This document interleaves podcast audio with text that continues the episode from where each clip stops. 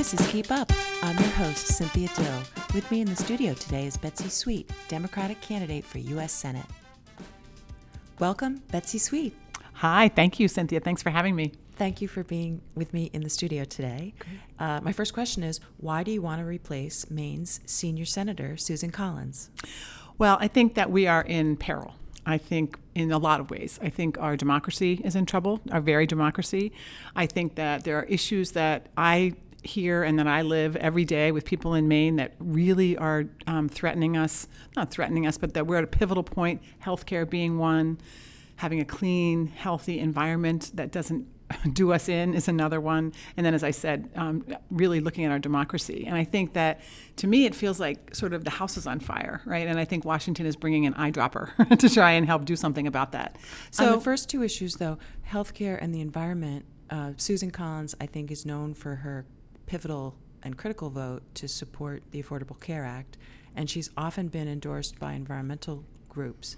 Are yeah. there specific things as far as those two issues that you see a real difference in what you would do yeah, I think, senator? I think Susan has changed.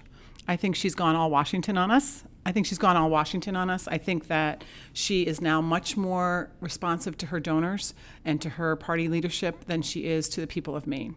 People in Maine need single payer, affordable health care that, you know, I mean, I don't know about you, but I have a health care insurance policy. I can't afford to use it. I can't pay $7,000 deductible and afford my premium. So it's like, even though I have one on paper, and I guess if I had a terrible car crash or something, it might help. But other than that, I don't feel like I have health insurance. And my experience is not unique to Maine. And so I think this should be, we should be like talking about this every day. We should be worrying about this every single day. Also, on the issue of pharmaceuticals and prescription drug prices, if you look at where the donations are coming from Senator Collins, a vast majority of them are coming from insurance companies and pharmaceuticals. So on critical votes, maybe not the big one like AOC, um, Affordable Care, ACA, sorry, the Affordable Care Act, but on you know everyday things that make it more transparent to see prescription drugs, to make it easier to get prescription drugs. She's not there, and so I think, and the same thing with climate change. I mean, climate change is a crisis. When I talk to my lobsterman friends out in Penobscot Bay they know that their catch is way down because of the temperature of the ocean and because of ocean acidification. They, they know that. That's not an interesting theoretical thing.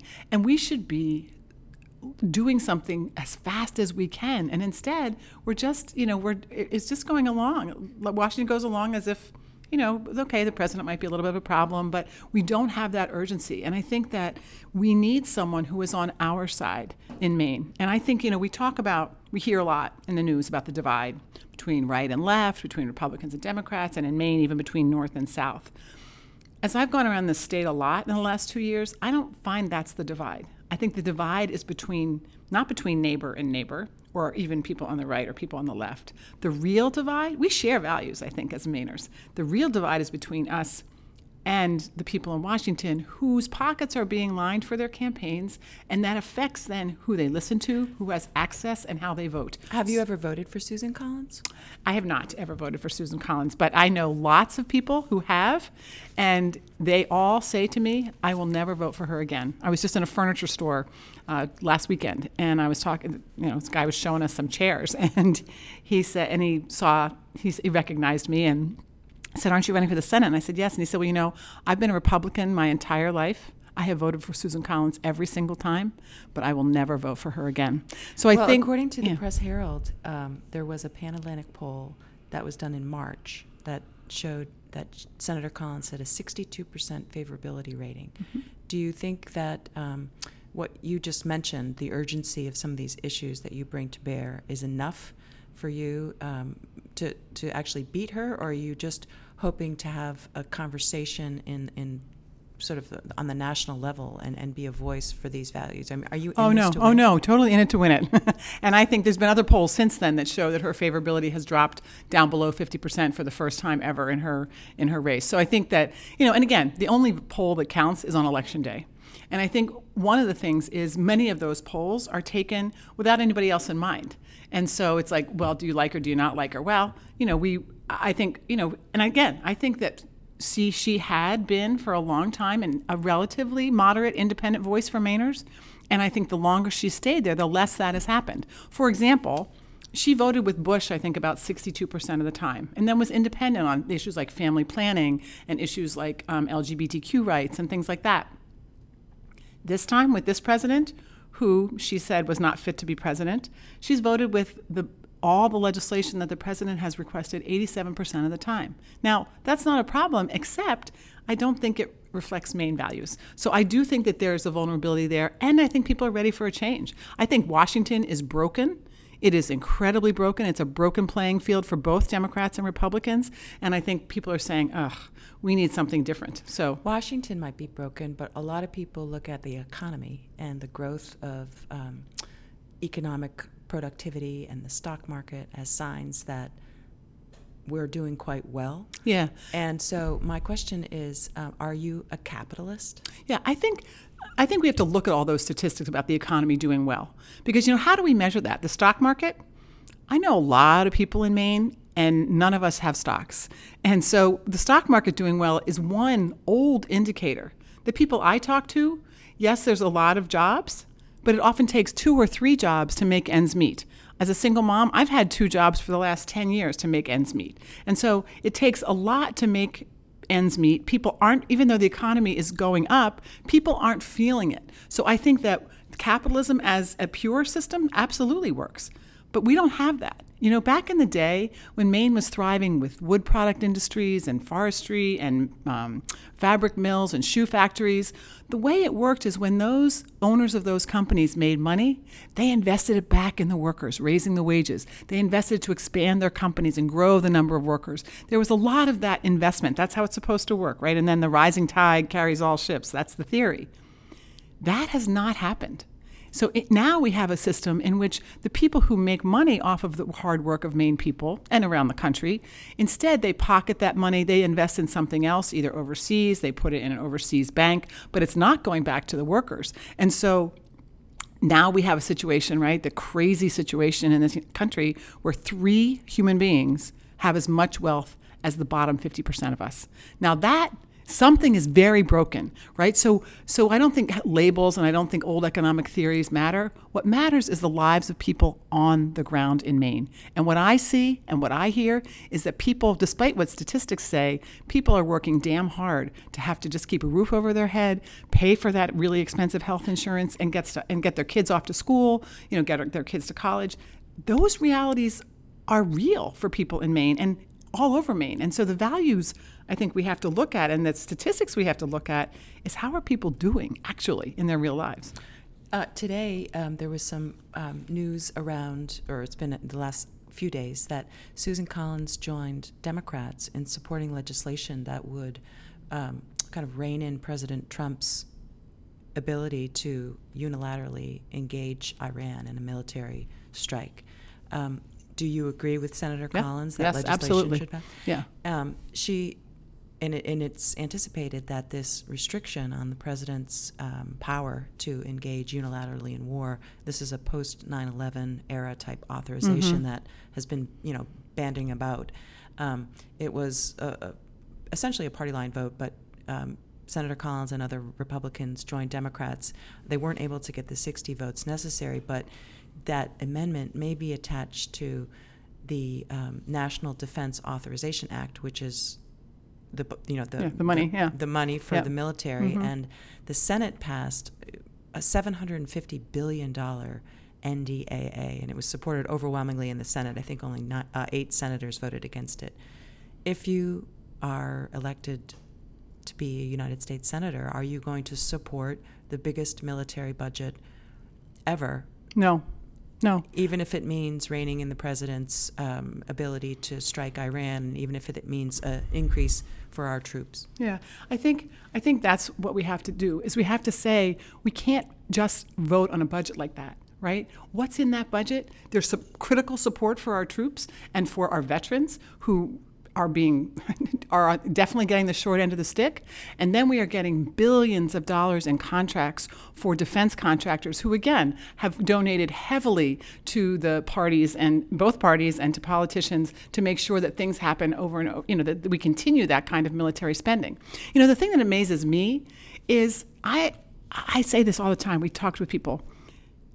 Can you imagine a war in which there's actually um, in in the United States? Where we have battleships and guns. You know, the warfare of the 21st century is moving to drones and to cyber war and all of those kinds of things that don't necessarily require the kind of spending that we've had.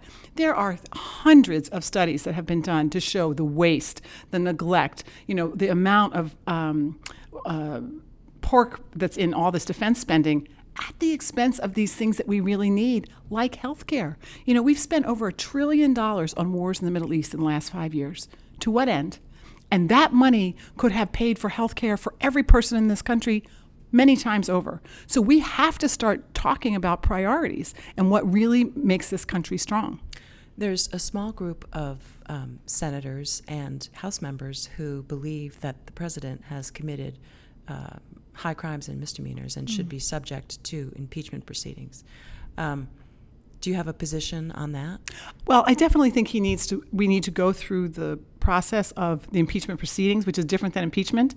I think we need to investigate. I don't think that the special counsel Robert Mueller had all of the authority to look into the things that that might be high crimes and misdemeanors or collusion or any of those things. So I definitely think that there's a constitutional duty on behalf of Congress to look at those things um, and to make sure to ensure that either the law was broken and the Constitution was, you know, broken um, or not. But we need, as Americans, we need to know that. We need to have that. So, absolutely, I think it would be, you know, every one of those legislators was elected to uphold the Constitution, not to protect a president or not to protect any particular president. So, and I so, think I, I, think what you're saying is, as a senator, you would support ongoing investigations yes. to to to further your responsibility to hold the president accountable. Absolutely. What about Justice Brett Kavanaugh? There also is a small group of senators uh, who and House members and some activist organizations who support investigating Brett Kavanaugh in possible, you know, precursor to an impeachment proceeding. What do you feel about yeah, that? I, I mean, I don't know enough about what the potential, um, in terms of le- legally, what the potential uh, infractions are on his part. I think that certainly the election or the appointment of Kavanaugh to the Supreme Court was something that for many of us felt like a punch in the gut. It was did not he did not hold up the kind of caliber of the justices that we have seen in the past. You know, when Mitch McConnell failed to allow President Obama to appoint a, a Supreme Court justice with 18 months left in his presidency, you know that was that was. Uh, uh, obstruction of the way the process is supposed to work and a politicization of the Supreme Court, which I think for a long time we have been above. So I think there's a lot to be looked at to say how do we get it back to being people who uphold the Constitution and the law of the land and away from it being a political playground. Well, Brett Kavanaugh had served on a very high United States Court of Appeals mm-hmm. and without incident and then he was nominated by the president, and obviously the hearings ensued, and there was the testimony of Dr. Christine Blasey Ford. Mm-hmm. Was it her testimony that you felt should have disqualified Judge Kavanaugh from being a United States Supreme Court justice, or was it his demeanor and his um, kind of response to yeah. the accusations? I think all of the above. And I think also there were some complaints against him as a court, as a judge. So it wasn't just, you know, he didn't serve with distinction, um, as I understand it. Um, so I think it was all of those things. But I think that the demeanor and I think the, the, the attempts to have him not answer questions, that, you know, and, and it wasn't just, um, Mrs. Ms. Ford who came forward. There were other people who came forward. So, you know, it just it, it, it makes me sad. It makes me it it makes my heart hurt, honestly, for America and for all of us that we have so many incredible people of all political stripes. So I don't think it's his politics necessarily that are the thing that disqualify him, but who have incredible integrity and smarts and they believe in the rule of law and constitution and settled law. We have so many to choose from who have come through a non-political path whether it's through the court system itself, whether it's through being law professors, whatever. But this was someone who definitely came through a political system, and, and that was his rise was through a political. Uh, uh, backslapping kind of way to get to the, his original appointment on the first court and then to continue. So to me, that's not the promise of America. That's not the promise of our judicial system. Was the uh, support of Brett Kavanaugh by Senator Collins and then his ultimate confirmation, thanks to her vote, is was that one of your um, was that a big impetus to you running? It was part of it for sure. I think that the tax cut was another huge one, and mostly the biggest one for me, Cynthia. As you know, I have been a clean elections candidate. I helped write the clean elections law in Maine in 1996 when we were horrified that state senate elections cost six thousand dollars, and so the the corruption of our entire political system by money and by big money is the is the number one reason I'm running because because we can't solve healthcare or climate change or student loan debt or any of those things until we address the way we finance our elections. Okay, I want to get to that, but I just want to jump back just one more question about the Kavanaugh piece Yes. because I understood from some of the campaign materials that it was a major factor Yeah. in motivating you Yeah. to run. And so my question was if between now and the election, which is some time off, Brett Kavanaugh, in fact, provides the fifth vote to uphold the constitutionality of Roe versus Wade. I mean, it's it's unclear what he's going to do. He's been somewhat unpredictable in terms of decisions. Some have been very good for progressives, and some have been very good for conservatives. So, if he in fact is the fifth vote and upholds Roe, would that cause you to question your candidacy? No, Would you? no, my candidacy is not based on one vote, um, and I, you know, I think it's it more shows a pattern of a senator, that is Senator Collins, who has lost touch with Mainers and who we are and who she represents, and I think we see that in in some of her votes, not all of her votes, but many of her votes and many key ones for Mainers, and we mostly see it in her finance reports. Right when you raise a million and a half dollars in three months, and nine thousand of it comes from seven Mainers who who are you listening to then? If you're a human being, right? Who are you listening to? Who has access to you? It's not Maine people. But do you think that in this day and age where the world is so small and the issues are so complex and we are part of a global community, that it makes sense for people in other parts of the world or other parts of the country, rather, to support Senator Collins? Like, I've always, this idea that somehow you have to um, gauge people and judge people by the residency of their supporters, I think makes some sense on a gut level, but it just seems to me in this day and age, it's Well- unrealistic to expect Yeah, no, no, people outside I- the state to not be engaged in this race. No, and so I think important. I agree. And I think if it was a lot, if it was a lot of individual contributions of 25, 50, 100 bucks, that would be a different story. The money is coming from super PACs, from business interests, from specialized business and political interests. It's mostly financial interests, pharmacy interests, and you know, we she gets money from coal companies. Is there any coal in Maine? But I don't your, think your so. opponents in the Democratic primary, namely Sara Gideon, the, the House Speaker, was early on, um, might have been moments after her announcing, endorsed by Emily's List Mm-hmm. and the Senate, excuse me, the Senate Democratic Campaign Committee, Yeah. as well as other pretty NARAL is the other one. NARAL, uh, uh, other organizations. Now, some people would suggest that even though the mission of those organizations is vastly different than the coal company and some of these other lobbyists, they are nonetheless PACs. I would and- agree. and so, do you find the uh, support, the financial support of your Democratic pr- uh, opponents in the primary as equally repulsive as the support that Susan Collins gets from PACs? Absolutely. And I think here's here's the thing. Right now we have this to do a terrible football analogy. we have a, a playing field that's very broken. Now we have two teams on that playing field. Now I would argue that our Democratic team is less broken or less be- is better than the Republican team. But it is a broken field with people getting influenced by huge contributions on on regardless of the issue.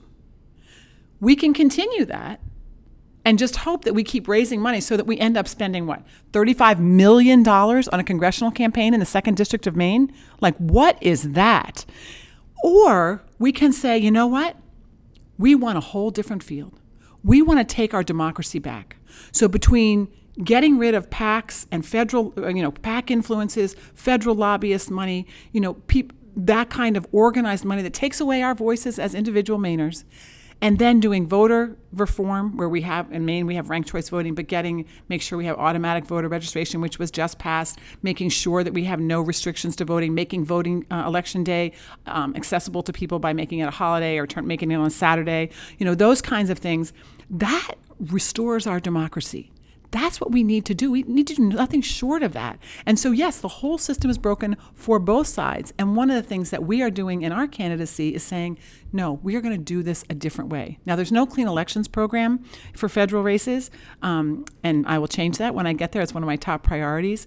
But we are a small donor. Talk to people, get out and actually talk to people. Don't spend your time in Washington or in rooms calling people in Washington trying to raise big money, because that takes our democracy away from us. So I think we have an opportunity to do it differently and to do it in a way that gives Mainers real choice and Are real you voice. going to accept there's about $4 million that's been reported on heavily arising from a crowdsourcing Yeah. effort and campaign that you might have been a part of? And um, if all goes according to plan, the winner of the Democratic primary Mm-hmm. is going to receive whatever money is in that Four fund. point six million, I think. Are you going to accept that money if you're Absolutely, because it comes from again hundreds of thousands of individuals. It's that's what crowdsourcing is. It's a lot of people. They were asked to give twenty dollars and twenty cents. That's how that money was raised. And so I think that, as you said earlier, I think lots of people have an interest in this race nationally as well as here. But I think that's very different because you can't come and say, "Oh." I was part of that crowdsourcing, and so I get to have your voice. I get to take you out for two hours on my yacht and take you around and tell you what I think you should do it's a bunch of people. So I think it's many people coming together. And what choice do we have given Citizens United? What choice do we have except to try and get together a lot of small donations for people to be able to then help um, fight against, fight um, the influence of these huge super PACs that have billions of dollars to give in races. So I think that's I think it's a real opportunity, and I think most importantly, we need to be out talking to people. You know, get out from behind doors and get out all over the state and talk to people at their coffee tables, their kitchen tables, their picnic tables. That's what I do. It's what I did in the governor's race. It's what I pl- intend to do in this race. Now, abortion is an issue that's going to be, I think, very important in the upcoming election. We saw Yeah. the um, some states like Maine expanding reproductive rights with Yes. the passage of the two bills Mhm. um, that I think a lot of people know about, but just for listeners' sake, one would enable um, healthcare providers other than doctors to perform certain procedures, and the second would make insurance um, coverage available for any woman who needs this Yes. type of medical care. Yep. Other states like Alabama and Georgia have passed incredibly restrictive abortion rights. Everyone sort of thinks it's because the states are really hoping that the issue will become, you know, before the Supreme, Supreme Court, yeah. But also, NPR did a pretty comprehensive poll that resulted in, in, in the conclusion that a majority of Americans support the, you know, a woman's right to choose the constitutionality of, of abortion. However, a majority also think that there should be some restrictions on abortion. Are you in the camp that a woman should have uh, the right to an abortion at any time without any restrictions, or do you support um, some restrictions on on on abortion? Well, I think there needs abortion needs to be three things, which is accessible, legal, and rare. And I think that the rarity part means us actually taking some of our fund our financing and some of our healthcare system and making sure that people have access to reproductive health, to con- contraceptives, to the things uh, good healthcare, some of the things that actually help prevent unwanted pregnancy, education about what it is. And you know, so I think I think that our goal, nobody wants to nobody wants abortion to be this great thing like, "Oh yeah, stop in and have an abortion." That is a that is a um, a message point of the people who are anti-choice. Abortions are very serious. Women who enter into them do not enter into them lightly. So I think uh, you know there's lots of um, information about when life begins. You know, and obviously later on in someone's pregnancy, right? This idea that women are just going in and say, "Yeah, you know what? I'm 32 weeks along. I decide I want to have this baby." That's just not accurate. The, those abortions only happen when a woman's life or the child's life is in danger. So I think that we, I definitely favor much more access and much more freedom because you know without reproductive freedom without freedom for our reproductive health there's no economic equality there's no social equality there's no justice for women. And so this is one of the number one things that gives women that freedom. And it is a very personal decision and everyone will make a different choice. You know i don't know what i would do if i were faced with it but i do know that that choice should be between me my family, and my physician. That the government has no place in regulating um, those medical decisions. Just like if I had cancer, I don't want the government to come in and tell me what kind of chemo I should take or whether I should do chemo or some other thing. You know, like I, I would never want the government to make that decision. What kind of, that's just, you know, people who aren't experts to do that. Those are personal healthcare decisions that need to be made with my own conscience, my family, and my physician. So I think that's what we have to preserve. In the 2016 um, election, who did you support on the Democratic primary side, Hillary or Bernie? I was a Hillary supporter. And do you have yet a candidate in the presidential uh, Um, election? Well, I love Elizabeth Warren, um, and I love a lot of the candidates. Actually, Uh, what I'm excited about is that is that we have candidates, and you know, people say, "Oh, there's so many candidates," and we do. They, they will winnow down, you know. But I think we have candidates who are actually having the courage and the guts because of Bernie, quite honestly, and I think because of some of the other uh, Alexandria Cortez and some people who got elected. People are actually now talking about issues and talking about the values that drive those issues. Because in those things, Cynthia, Mainers, we're united. If you look at the referendums we passed, we passed Medicaid expansion to healthcare overwhelmingly, all over the state. It wasn't divided. We passed taxing the wealthy to pay their fair share in order to provide education for our children. We passed that overwhelmingly. So we have all of these issues on which we are actually united. And then they get into the political arena and people's sound bites and funding sources all get involved. And then all of a sudden we have a big mess. But I think if we can go back to the values that most Maine people share, neighbor to neighbor, and then actually have our politics reflect those values and reflect and send people who are going to speak those values and speak that truth and not get Is there a waylaid. particular value of Senator Collins that comes to mind that doesn't reflect Maine? Well, I think that I think she's just forgotten who we are. I think she's more listening to her donors than she is to people in Maine. I think, you know, and, and we saw Senator King talk about this. You know, again, I come from Penobscot Bay. My grandparent, my grandfather was a lobsterman out there, and I talked to my lobsterman buddies. These tariffs are killing between the tariffs and, and the warming ocean.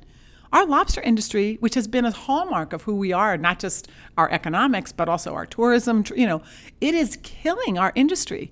If I were the senator from Maine, I wouldn't shut up until we got some action on these things, right? And so I think that we need someone who we need to go fight for Mainers. We, and that's I you think, we've lost. some competing interests against the lobster industry that also deserve merit. Like the lobster industry has not been necessarily cooperative with saving some of the whales that get entangled in all their web, and and have fought back on some climate change issues. That I mean, there's. Uh, uh, So, do you yeah. think, as the senator from Maine, that you would just be with the lobstermen all the time? No, no, no. I don't think I'll be any. I don't think I'll be with any group all the time. You know, I think I think they're- they are complex and they were increasingly global and cr- increasingly complex. But what I will always do is listen and then say, here's how I think we can represent what you need or what you want in this debate. And that may be different one minute from the next. Or if I don't agree with someone and I don't think it's in Maine's best interest, I will say up front, I don't agree with you, and here's why. But let's see if we can get somewhere. You know, and I think that that is the thing that I have done in my entire career for 37 years as an advocate for Maine people in the state house is really coming together and saying, okay, so I don't necessarily agree with you on that, but let's see if I do think that you know we should do X, Y, or Z. And family medical leave is a perfect example. Let me ask you, because Yeah. we only have a few minutes left. Is your lobbyist organization a profit, a for-profit business, or a nonprofit? We only represent nonprofit social services and environmental organizations, and that's what I've done my entire um, life. And we pay ourselves, and that's it. So, um, Well, so Betsy, unfortunately, we're running out of time. Okay. But if people, and I hope to have this conversation, Great. carry this conversation Sure. I would love that. campaign. If listeners want to mo- learn more about you, how do they do that? just go to betsysweet.com. You can see there's a join, and you can follow us on social media Facebook, Instagram, Twitter, all of that. Um, and we would love it because this is a, a people's campaign requires people. So if you are inspired and interested, please be in touch with us. Betsy Sweet, thank you very much. Thanks, Cynthia.